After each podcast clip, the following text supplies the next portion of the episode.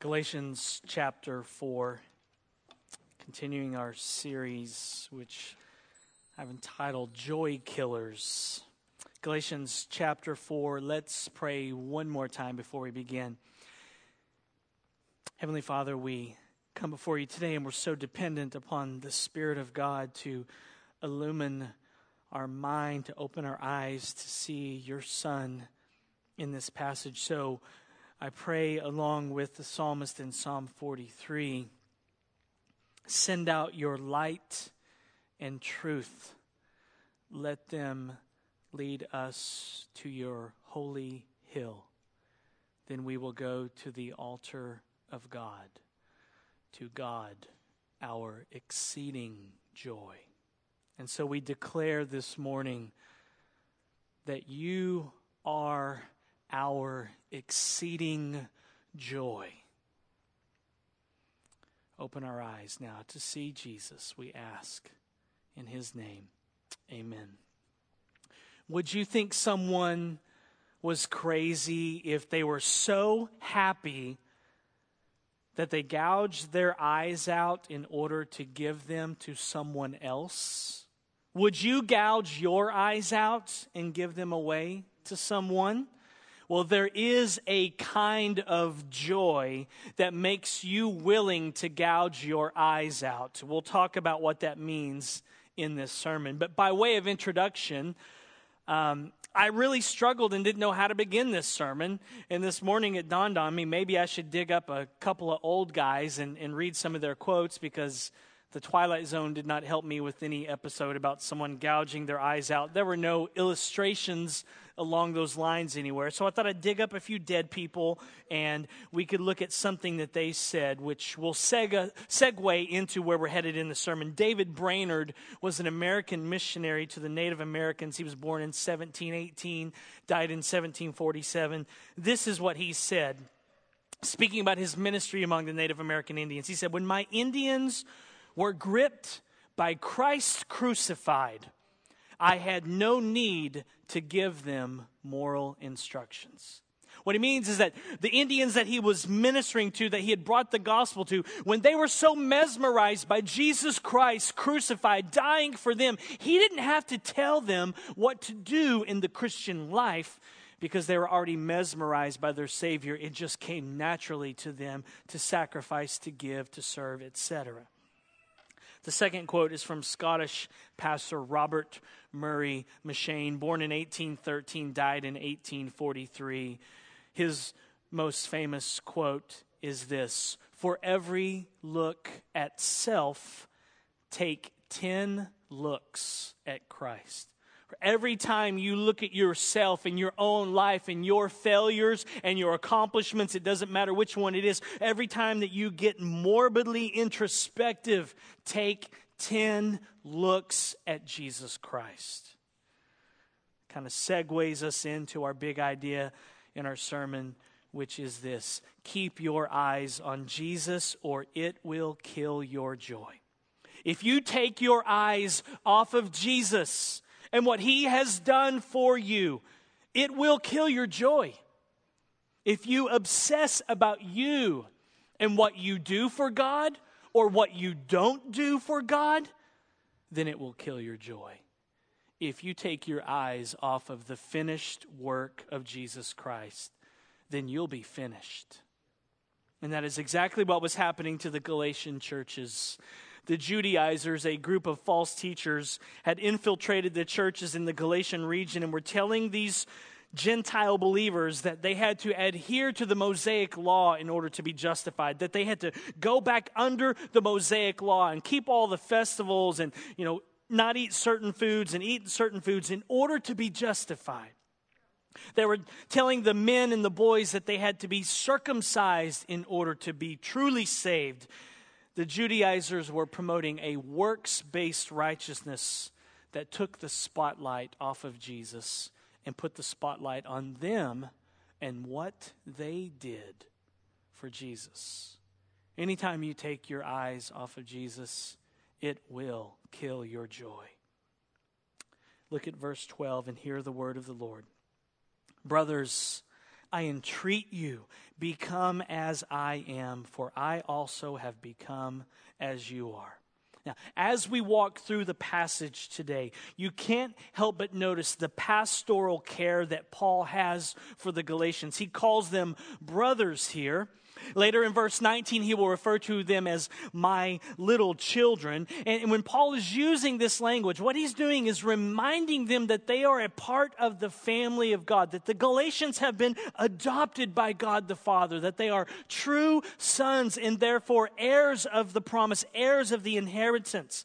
They call on God as Father. We saw that in chapter 4 two weeks ago. But, but what does Paul mean when he says, that he became like the Galatians, and now the Galatians should become like him.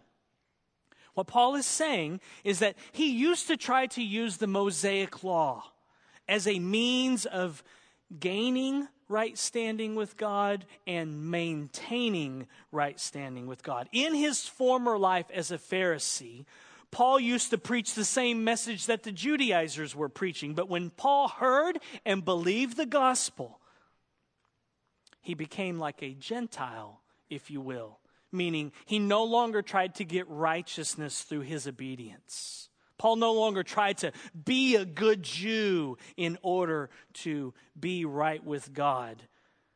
Once in his life, Paul rested in his obedience. And he talks about that in Philippians 3, and he says, I was blameless, I was good. But now he rests in the perfect obedience of Jesus Christ, that Jesus lived the life that he could never live. And that's exactly what the Galatians needed to hear. It's as if they've switched roles. Paul became like a Gentile in that he no longer took pride in his Jewish upbringing and his strict Pharisaic law keeping. He no longer relied on obedience to the law to be made right with God. And that is exactly the position the Galatians were in when they heard the gospel. They didn't have the Old Testament law. They weren't trying to be made right through obeying Exodus, Leviticus, Deuteronomy. But now they were trying to become like Paul before he heard the gospel. They, in a sense, were trying to become Jews in order that they could become Christians. And that's why Paul says that he became like them and now they should become like him. In other words, Paul is saying that the Galatians need to turn their eyes back to Jesus. And the whole reason that Paul keeps beating the drum of the gospel in the book of Galatians is because he knows that their joy is at stake. Look at verse 12 through 15. Brothers, I entreat you, become as I am, for I also have become as you are. You did me no wrong. You know it was because of a bodily ailment that I preached the gospel to you at first. And though my condition was a trial to you, you did not scorn or despise me, but received me as an angel of God, as Christ Jesus. What then has become of your blessedness? For I testify to you that, if possible, you would have gouged out your eyes and given them to me. When Paul brought the gospel to these Galatian churches, they received it with joy. It was truly as the word gospel is. Gospel means good news. It was good news to them. They received it with joy. And it was God's sovereignty using suffering in the life of Paul that caused the gospel to go to the Galatians. Now, we don't know what illness Paul had that caused him to stop in this region of Galatia, but whatever it was, God used it to advance the gospel. Now, there's a whole other sermon that I could preach here on God using illness and suffering and pain and trials, that He uses those things to advance the gospel in our lives. Paul talks about this in Philippians chapter 1, verses 12 through 14, where he tells the Philippians, My imprisonment, being put in prison for the gospel, is actually advancing the gospel. The Greek idea is it's making a highway for the gospel to move.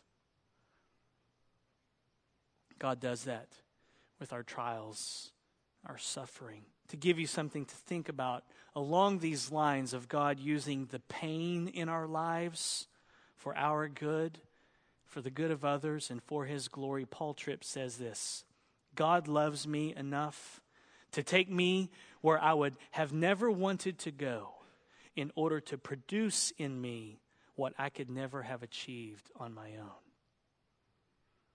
God loves you enough to take you where you would never have wanted to go in order to produce something inside of you that you could never produce on your own, namely Christ likeness, being conformed to the image of his Son. God loved Paul enough to allow him to suffer some illness, an illness that Paul would not naturally choose, so that God could produce something in Paul that Paul could never achieve on his own. God took Paul to a place, a painful place that Paul would never choose to go. But God's purpose in doing so was to produce something in Paul, to produce character, to make him more like Jesus, because Paul could never work that up on his own. And in doing this, experiencing this illness, Paul brought the gospel to the Galatians. I mentioned David Brainerd earlier. David Brainerd experienced something like this in his life. Now, back in the 18, 1700s, when Brainerd lived, in order to become a pastor, you had to go to seminary and you had to graduate. That's just how they did it back then. Brainerd made a comment one day about a tutor of his named Chauncey Whittlesey. And this is what he said about Chauncey. He said, He has no more grace than a chair. And then he was kicked out of seminary because he said that. Now, that's not even like a good cut down. And he was kicked out of seminary. One sentence changed the course of his life and the course of his ministry. And therefore, he couldn't be a pastor. And so he became a missionary to the Indians the Native American Indians. One little comment directed the course of his life that God would use him to reach the Native American Indians. And God used an illness to bring Paul to Galatia. What was the illness? We don't know, but obviously it affected his eyes in some way.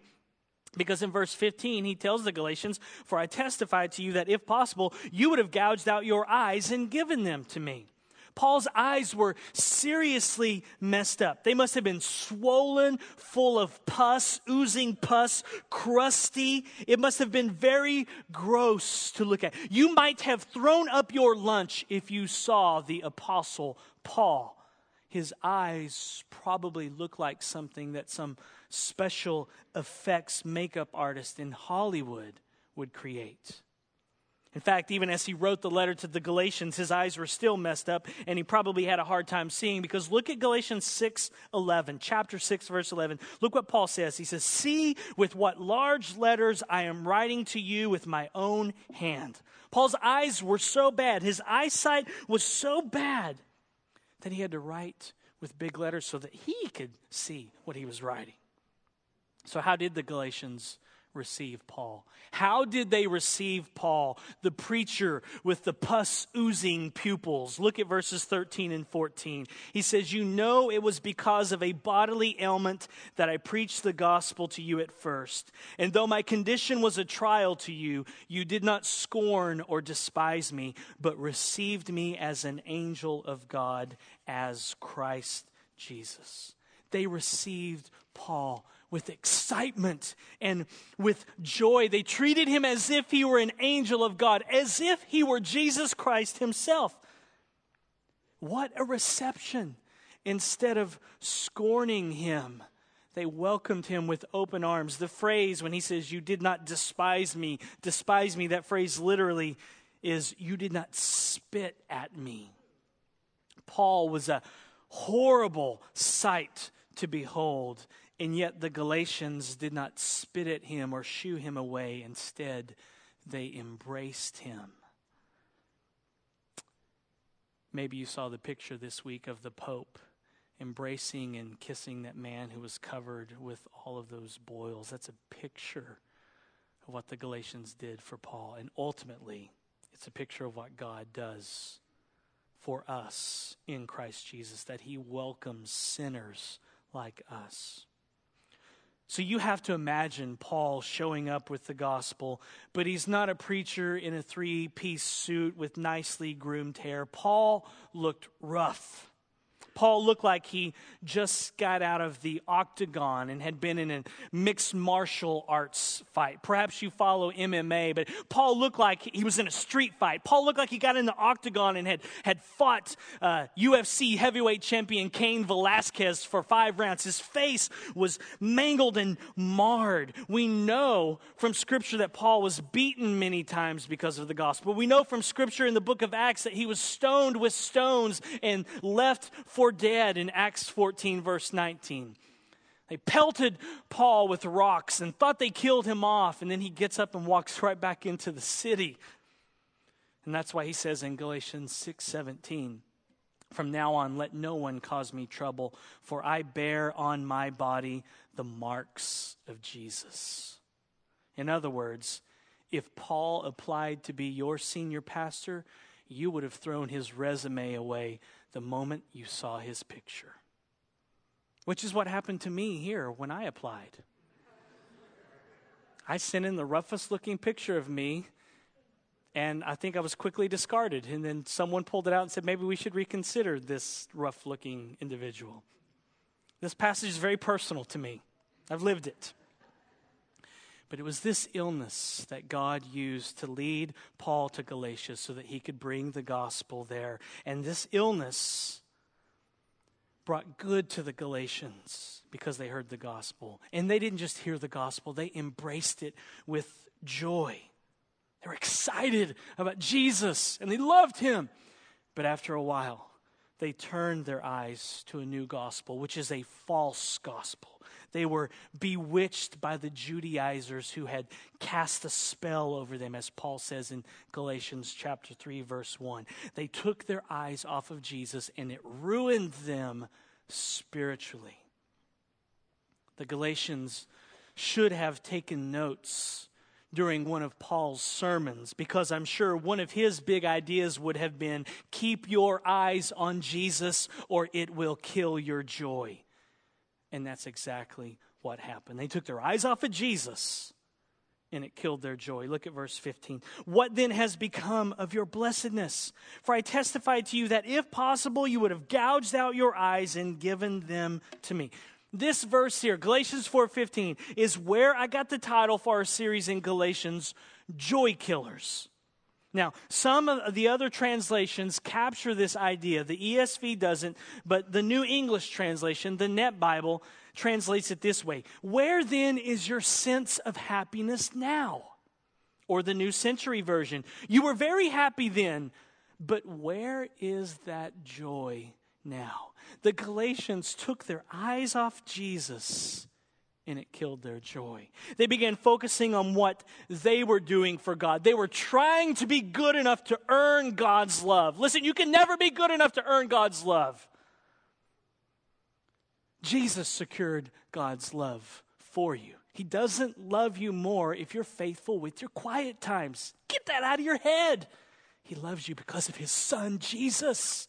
And the Galatians forgot that they were adopted sons of God, that they could call on God as Father, and they were trying to earn their way back. And by doing that, as we saw two weeks ago, they were becoming orphans again.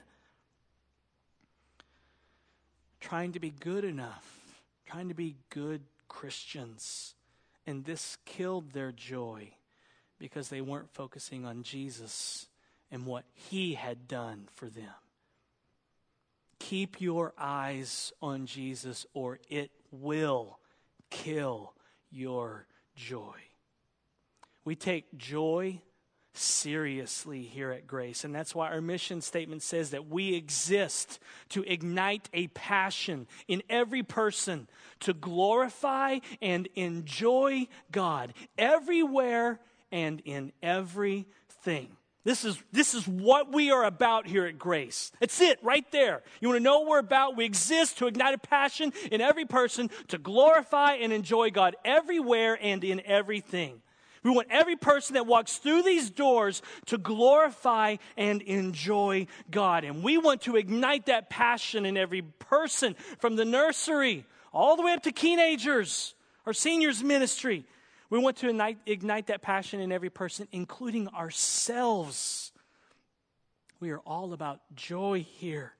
We're all about finding joy in God in everything that we do and everywhere that we go, enjoying God wherever we are and whatever we're doing. We don't like joy killers around here.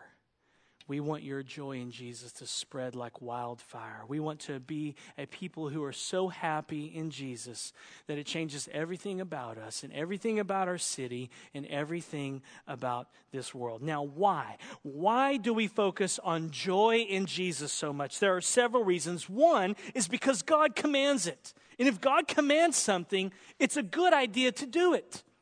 Deuteronomy 28, verses 47 through 48. Because you did not serve the Lord your God with joyfulness and gladness of heart, because of the abundance of all things, therefore you shall serve your enemies, whom the Lord will send against you. The warning from the law. Psalm 100, verses 1 through 2. Make a joyful noise to the Lord, all the earth. Serve the Lord with gladness. Come into his presence with singing. I could go on and on until the end of this service with verses that talk about us finding our joy in God.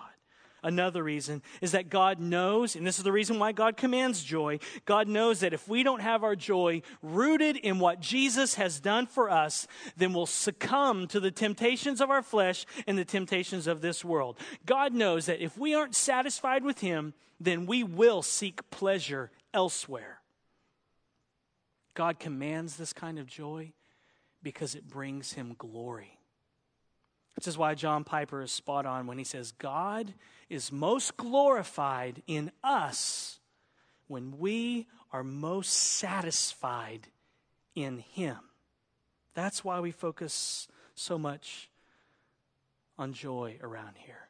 God is most glorified when you can say to the world, Jesus, you satisfy me more than everything. Jesus, you satisfy me more than ice cream, more than money, more than sex, more than my spouse, more than my children, more than my grandchildren, when you can say, Jesus, you stoke the affections and the passions of my heart more than anything else in this world, then you glorify God big time. You glorify God in a way that you don't glorify Him any other way. It's when you say, Jesus, you are my everything. Jesus, you are enough. You are all that I want. When you say that, you glorify God because you're telling the world, Jesus is my treasure.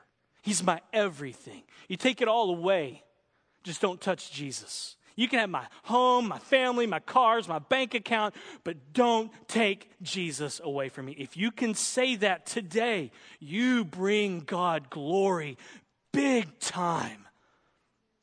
And that's why we focus on joy around here, because it brings God glory. That's the number one reason we want to glorify God. But finding joy in Jesus gives us strength to resist the temptations of this world. And one of the temptations that we face in this world is that we try and gain and maintain favor with God. We just can't seem to come to grips with the fact that Jesus paid it all, that He's done everything for us we think to ourselves, it's such good news, there has to be a catch. Isn't there some like small print at the bottom of the screen that you can't read? There's a catch in there somewhere. There's not a catch. Jesus paid it all. If you turn from your sins and you trust in Jesus, you have access to God 24 7. No matter what you're struggling with, no matter what you're doing, you have access to God. And the Galatians heard that message and received it wholeheartedly, and it excited them and it brought them much joy.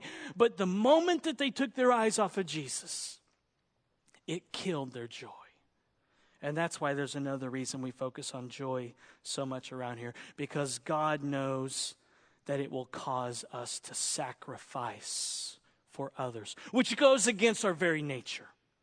The Galatians were so full of Christ centered, gospel intoxicating joy that they would have ripped their eyes out and given them to Paul. They would have done anything to help him because they were so overjoyed that he brought the gospel to them. They would have even gouged out their eyes. As verse 15 says, For I testify to you that if possible, you would have gouged out your eyes and given them to me. And that's why we stress joy so much around here. When your joy in Jesus seeps down into the nooks and crannies of your heart, you'll start laying your life down for others.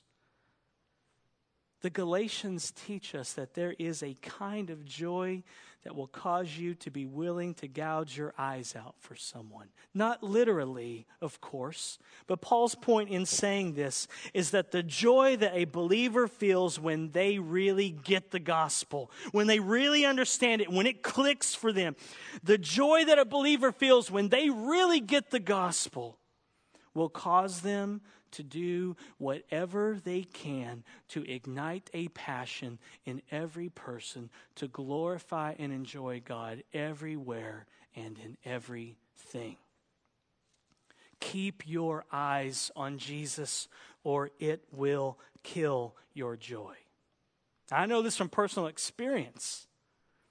Not only was the Galatians' joy killed, but their relationship with Paul was strained because they took their eyes off of Jesus. Look at verses 16 through 20. Have I then become your enemy by telling you the truth?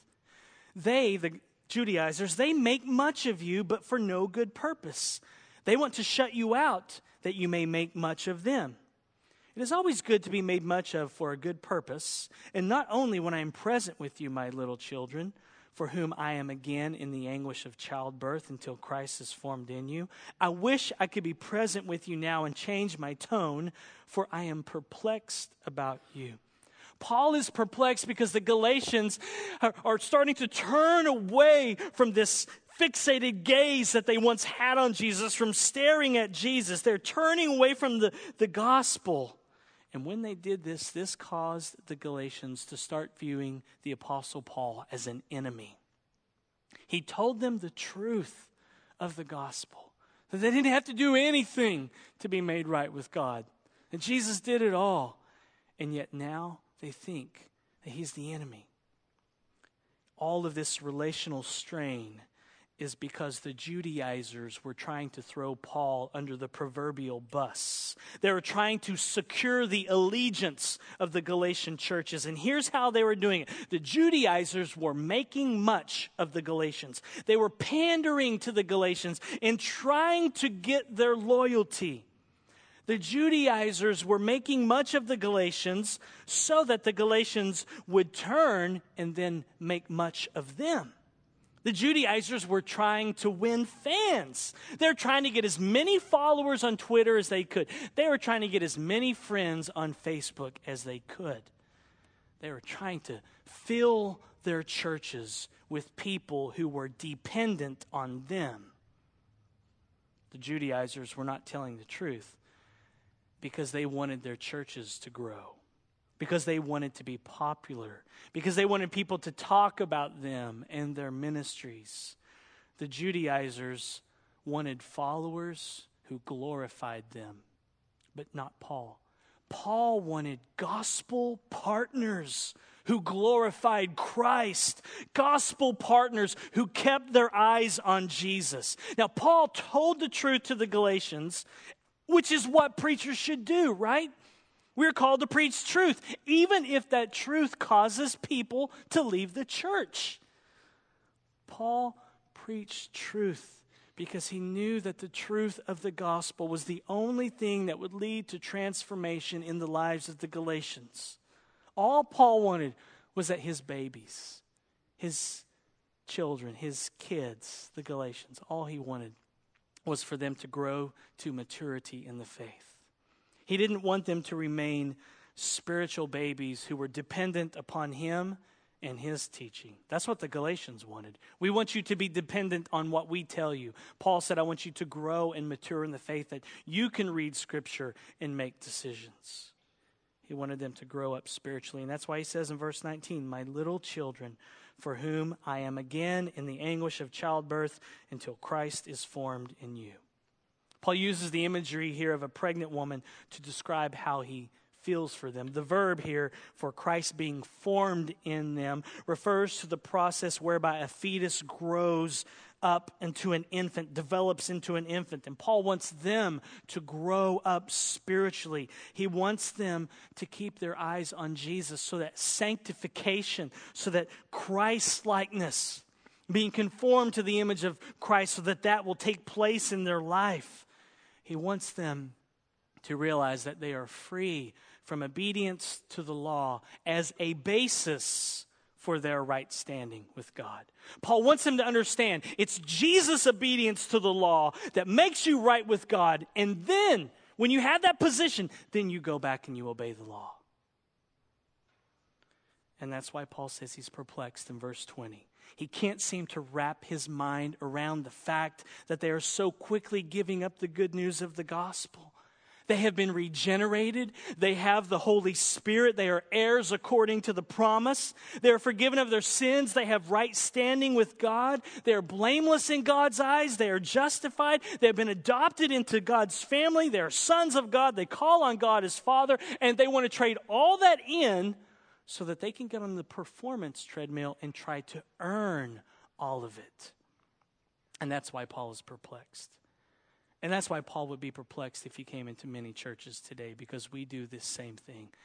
We think that the things that we do make God love us more. We think if I'm faithful with my quiet time, then God's going to smile on me more. He'll, he'll love me more than these other Christians that don't read their Bible, than these other Christians that don't serve at the church. We buy into this Judaizer mindset all the time.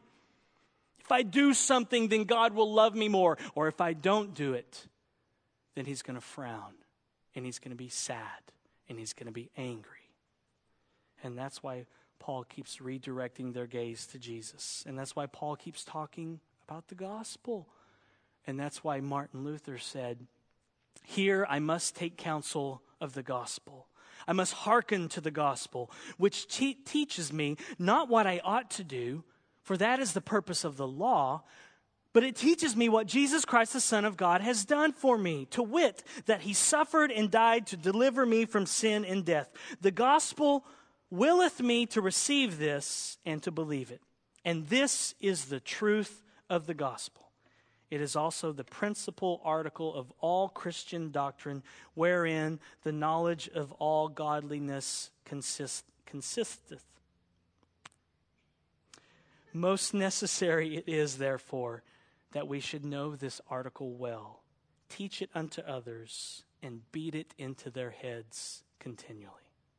You see what Luther is saying is that the principal principle, I can't talk today, the principal article of the Christian faith is the gospel. We must know it well. We must teach it to others and we must beat it into their heads continually. I'm here to swing the gospel hammer in your life, Grace. That's my main job, to beat the gospel into your head continually. I'm here to tell you every week keep your eyes on Jesus or it will kill your joy. Whatever it is, if you take your eyes off Jesus, it will kill your joy. Because as John Calvin said, our hearts are idol factories. We can manufacture and pump out 10,000 idols to obsess over. So let me ask you today what are you obsessing over today? Because here's the litmus test to see what is an idol in your life. Where does your mind naturally drift? what does your mind naturally drift to? When you're driving to work, what's the thing that has you captivated? There's a good chance that it's an idol. What are you obsessing about today? Is it your parenting? Am I good enough? God, I want to be a good parent. I want to disciple my kids. Is that what it is? Because you, you, you do like me, you buckle down and say, I'm doing it this week. We're going to read scripture. We're going to pray. I'm going to focus on discipleship. And I do good for a couple days. and then I don't. And then what happens? I focus on how bad of a parent I am. And I get morbidly introspective. And then what happens? It kills my joy because I've taken my eyes off of Jesus and what he has done for me. And I'm focusing on what I don't do for him. Maybe it's in your marriage. Is our marriage good enough? Do we have a Christ honoring, God glorifying marriage? Yes, we want all of that. But isn't marriage hard? Don't you sometimes say some things to your spouse that you think you don't mean, but then you hear Jesus' words saying whatever's in your heart is going to come out through your mouth, and then you realize you really did mean it, and then what? You despair. I said that. I thought I didn't mean it, but if Jesus is correct, I really meant it. Get morbidly introspective, and that will kill your joy. What about the spiritual disciplines? Am I good enough? Am I doing it? Am I reading the Bible enough? Am I praying enough? Am I serving enough? Am I giving enough? If you're like me, sometimes you miss your quiet time and you start to feel guilty. And you think, oh, I can't believe I did that. And you despair because you get morbidly introspective looking at you and what you don't do for God. And the reverse is this if you're good and you're faithful, and you've been faithful since January 1 with your three chapters a day, you're making it through the Bible, then what happens? You get prideful. And then you look at other Christians and say, I can't believe they don't read the Bible as much as me. They must not love Jesus enough, as much as me, because they don't read the Bible like I do. They don't serve in church like I do. And then you get prideful. And in that moment, what you are doing is taking your eyes off of Jesus, focusing on yourself, and it kills your joy because it drives you crazy that those other Christians don't do what you do. It's a trap. Keep your eyes on Jesus or it will kill your joy. I don't care what it is that you're obsessing over. If it's not Jesus, then your joy will be slaughtered. Keep your eyes on Jesus or it will kill your joy. If you keep your eyes on Jesus, your joy will overflow. If you keep your eyes on Jesus, you'll sacrifice and serve others, like the Galatians who were willing to gouge out their eyes to give them to Paul. If you keep your eyes on Jesus, you'll embrace the truth of God's word as it comes into your life. If you keep your eyes on Jesus, you'll grow spiritually. It's really that simple. Christianity is really just about God's people keeping their eyes on Jesus. Robert Murray M'Cheyne said, "For every look at self, take ten looks at Christ." In the letter that he had, that that comes from, that he was writing to someone, he says this, quoting Jeremiah seventeen nine: "The heart is deceitful above all things and desperately wicked. Who can know it?" Learn much of the Lord Jesus. For every look at yourself, take 10 looks at Christ. He is altogether lovely, such infinite majesty, and yet such meekness and grace, and all for sinners, even the chief.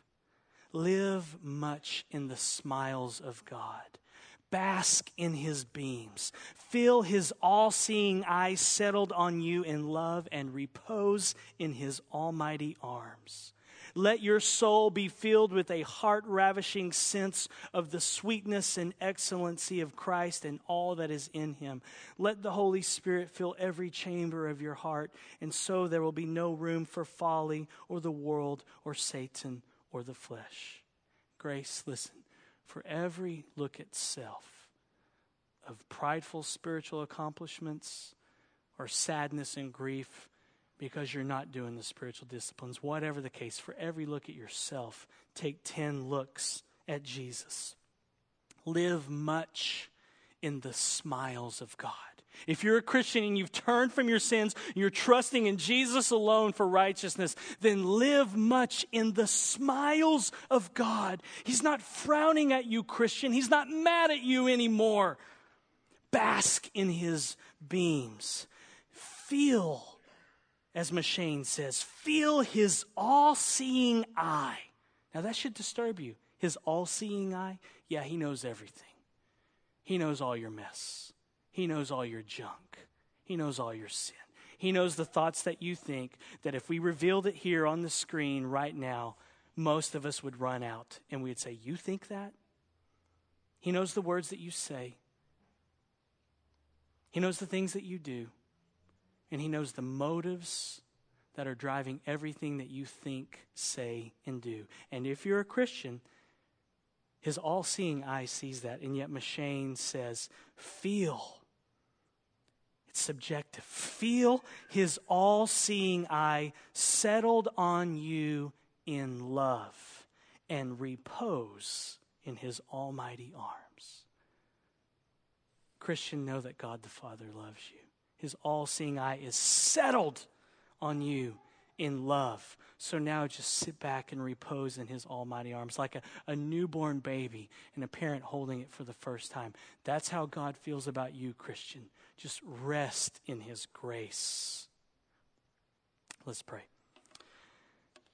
Father, thank you for your great love for us. We struggle to believe it. And that's probably why your word says over and over, over and over again, the steadfast love of the Lord never ceases. Because we're just so prone to not believe it, God.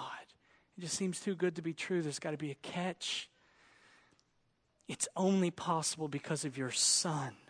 You are so enamored, you so delight in the work of your Son, Jesus, that when the Spirit applies that to our lives, you see your son, and so you can't help but feel this much affection and love for us, and it's all because of Jesus. And so we come back and just say, Thank you for sending Jesus, that he lived the life we could never live because we're sinners, that he died the death that we all deserve because we're sinners, and you raised him from the dead to prove that it is good and true and perfect and right. Help us to keep our eyes on your son because, Father, that's where your eyes are settled. Do it by the Spirit for your glory, for our joy, and for the good of others. In Jesus' name, amen.